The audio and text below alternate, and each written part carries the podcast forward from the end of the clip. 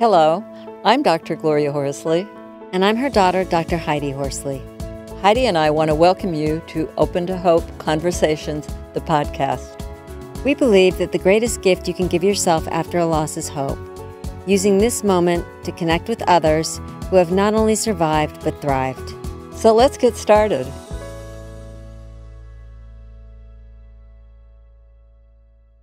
Welcome to the Open to Hope Show. I'm your host, Dr. Gloria Horsley, with my daughter and co host, Dr. Heidi Horsley.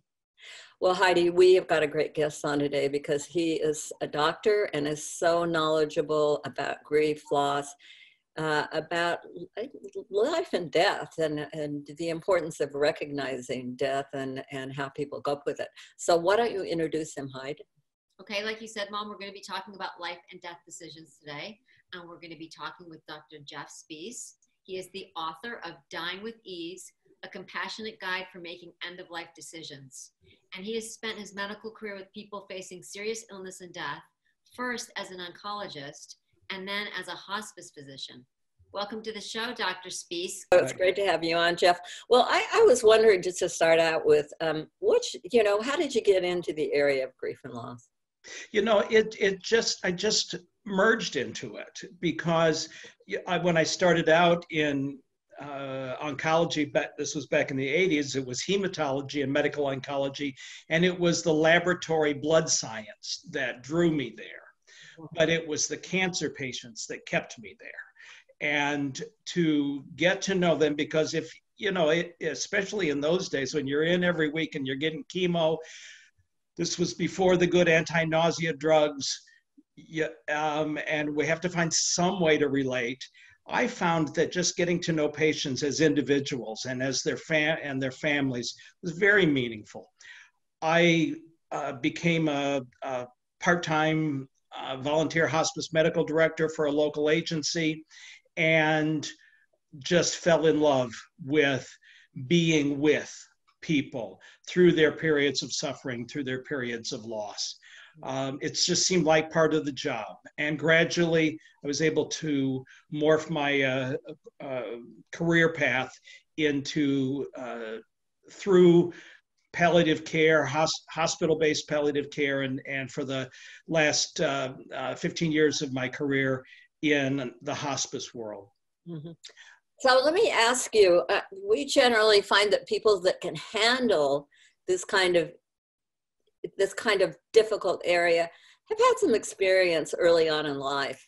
Uh, did that happen to you? No, I guess I was always fascinated with loss, fascinated with death. I grew up on a on a chicken and cattle farm, and we used to have to clear out the dead chickens, you know, every so often, and it's just dying just happened. It's just part of part of life. And I, I'm not saying that I have am cavalier. I I, I but it, it never seemed to be something fearsome uh, uh-huh. to, to me or something alien let's put it that way. you that know that's way. interesting because i grew up in the same kind of situation and you do see life and death and you get attached to animals and the calves go to be slaughtered you know yeah. and, uh, and uh, the chickens that are running around you eating for dinner that night. That's right. That's so, right. there is a little disconnect now with life and death, isn't there? Yes, I think I think there really is. I think there really is. I think I think it's starting to come back, but but if we look. Um, at what happened in epidemics in the past. So during the Black Death, people died in their homes. In fact, up until maybe the 1940s and 1950s that's what happened. People died at home and there wasn't much you could do about, about it anyway. Uh, once antibiotics became the new miracle drugs and could save lives then that changed the the paradigm. That also meant that if you got sick and wanted the good drugs you needed to be in the hospital. But that's so that's also where you went when you got real sick was to go to the hospital and eventually death became part of, of the hospital institutional world. And, you know, funeral, the funeral home industry kind of morphed at the same time that to provide experiences uh, and soothing and um, a bit of denial uh, that this is really what's going on here, but it it made it it made it easy, um, uh, so that so that it became death became really separate from life, some, something that others went through or others experienced, or or that there wasn't as much familiarity with. Um, yeah. Well, well, I I didn't grow up seeing anything die. Okay. I mean, until you know, I grew up in a suburb and in upstate New York, and and then when my brother died at 17, it was a shock because, it, like you said, it wasn't familiar familiar to me. And I remember my mom talking about how her grandmother was in the living room in a casket, wasn't she, for days? Uh-huh. Yeah, people came to the house to see her. The, the first person I ever saw dead was my brother. So it was it was a very foreign thing to me. Like you said, it's not something because we've re- removed it so much from everyday life. It, it is foreign, and and for Americans in particular, for humanity in general, but I think we Americans are really the best at this because our American psyche is that we are able to control anything. This is our manifest destiny. This is who our American exceptionalism, the pioneer can do individual entrepreneurial spirit, that we can control everything. And dying is something we can't control. And it's I think it frightens us in that regard. It makes it foreign. We don't know how to think about something like that. I think that's a, yeah, I think that's a piece of the reality. And, yeah. and, I'm wondering now with what's going on with COVID, these virtual funerals, and uh, you know, and and it's kind of weird to think about showing a body over the internet. So I mean that that is kind of bizarre. Uh, having an open coffin and having everybody walk by, you feel like you can't cry anymore and then you cry with them. It's like it's like this wonderful joining in catharsis at the reality that here is actually a dead body and you know they're not with us anymore and you know re- seeing is believing i guess. I don't know. saying goodbye for the last time too. You're seeing them for the last time. Yes. There's some ritual around that. I am seeing my nephews and nieces and uh, not wanting to see bodies um, not wanting to see their parents. And I, I honestly, I'm like, it's real. I mean, it's hard to deal with that. It's real. It's not uh, just um, a memorial happy service. Let's celebrate their life. And that's so interesting, Laura, because because I I don't tend to think of it that way, but but it is so true. The when you see um, a news item that somebody's uh, some uh, soldiers' remains has been repatriated from Europe or from Vietnam or from Korea, and the family is there and in tears um, for something that happened decades ago.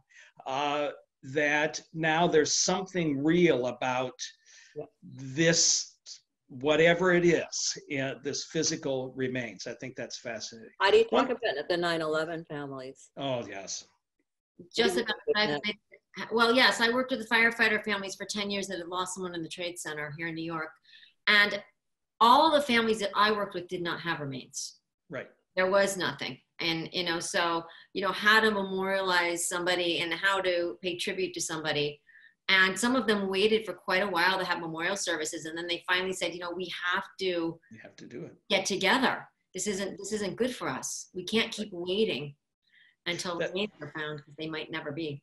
One thing that both of you mentioned, um, Heidi, when you mentioned the we can't wait, we have to get together, and Gloria, when you mentioned the uh, crying together, I think is a gigantic piece of what, well, grief and loss, but also suffering is all about, uh, and how it can be alleviated, is is well, that's the great word, compassion, the being with, the suffering with uh, another person, lessens everybody's suffering and, and grief and sense of loss. And uh, the, um, the, the saddest thing, people that I, the saddest situations that I uh, experienced in the hospice unit that I, that I ran is, was the people who were alone and who had no one. And you try and be the family for that person. And maybe they were fine, but it seemed so sad to me That, well, and that's uh, why I think what's going on right now is is sad because you've got COVID, and, and you you've got can't visit. people like my aunt that she is in hospice isolated from her family. Yeah, yes. It's it's huge. It, it's huge. And you know, virtual Zoom and Skype visits are fine. Looking through the window is fine, but it's not the same. It's not It's- like it's not like kissing, touching. And by the way, you know, you can kiss and touch dead bodies when you Absolutely. when you go see them. I mean, wasn't it important for you to see your brother Heidi, even though he was kind of wrapped in gauze because he had been burned? But uh, how did you feel about that, Heidi? I felt like it wasn't true, and that it was it, it had been an it would it was it wasn't him. Yeah. And seeing his foot and knowing that it was him, for me, I kind of needed proof that it he it really happened. And I know that in the short run, it, it does help people to see bodies, but they found out in the long run, hmm. actually, it doesn't help as much as you would think. Right. Right. Because at the end of the day, we all have to do the, the long, hard journey of grieving, right? And Right. they're not going to come back. What about families who didn't have a good death, uh, who even had hospice and it wasn't a good death? And people are only in hospice nowadays for seven days. I know. People think people are in hospice for long periods. I, I uh, didn't know that. They're only in for seven days. Yep, on the average. on average, it's uh, late, well, late referrals. How, when's the right time to refer to hospice? No, nobody knows. But the uni, kind of the universal response to families referred to hospice was we should have done this earlier because far too many, it- it's because you can only do so much. But even so, most of those families, and I'm coming back to your question, most of those families still appreciate the experience, even if it was only um, for a very few days or even one one night because somebody was there and cared and maybe asked the question that nobody had asked before um, the the the question i tried to ask every family was so tell me about your mom Mm. and and the number of people who would cry and several who had said why didn't anybody ever ask us this before when we were asking us to make decisions and things like that? Anyway what about people who have experienced bad bad deaths of, of family members? I think it's very difficult. It's it's clearly a traumatic event um, and i i think that uh, i uh, try and uh, you know, the teams really try, identify that as someone at significant risk for whether you call it complicated grief or dysfunctional grief or what grieving or whatever, um, or major depression. Uh, do the because the those set of feelings that can pop up can can be overwhelming. The I didn't do this well. I, I'm, I'm guilty. I, I failed, or I made the wrong choices, or that son of a bitch, he was never going to do it right, or whatever those feelings feelings are. I think that's really hard, and hopefully that's one reason I think that, at least as far as hospice care goes, that requirement for bereavement contact for at least 13 months after after the death, I think is essential because um, you never know when and, and 13 months may not be enough and some people will never let you in but i i i think that um, that's really that's really hard it's really hard I'm, I'm not saying anything you don't know Well, well, my when my father-in-law died, he was dying. He had hospice, and they were amazing. Mhm. And he gave all the nurses nicknames. Yeah. became very close to them. They became like surrogate daughters that he never had. yeah And the hard part for the family wasn't having hospice. They loved it. They, like you said, wish they had done it earlier. It was when, as soon as he died, everybody left. yeah And there wasn't any follow up. And it became, it was really lonely for my mother in law because people were gone. All her support was gone. that's that's huge that's huge and it is a whole i i, I don't know the answer to that but it, it is a whole I know there are a lot of hospices that are providing um, group, you know, Yes. counseling and stuff. And right I always recommend to people that they, uh, if they've had a loss and they're feeling that, to check around your local hospices and, Yeah. and maybe it won't be the one you went to, but you might find a group at another hospital or at a hospital or somewhere Right. like that. Well, I wanted to talk t- about a little bit about your book, Dying with Ease, a compassionate guide to making wiser end of life decisions. I want to say that this is really a good book. if you are thinking about hospice, I mean, and and thinking about grief and loss. I mean, this is invaluable. It, um, I'm going to keep it on my shelf. I want you to know, everybody. I'm keeping this on my shelf forever because he's got tips and thoughts and ideas. How do you pick a hospice, and what do you look for, and what's going on with death and dying in America today? It, it's a gem. It, it's part of my library. Thank you very much for this, Jeff. Oh well, that's that's tremendous. That, that's uh, uh, I'll have to hire you as my uh, publicist associate here. That's, that was a pretty good plug. Um, this book came out of just the experiences and what Wonderful. I le- learned from from patients and in conversations. And but the, what was the heaviness I noticed was the amount of suffering that was happened happening because, in my mind, of the I don't know if it's death denial or death fear or death avoidance, but just not recognizing that not just grandma, not just Aunt Sally, not just my brother, but I will die. Mm-hmm. And, and it's kind of got to be okay. Uh, uh, and if I want it to be okay, I'm the only one that can make it be okay. And the, in order to make it be okay, you have to recognize it and, and face it.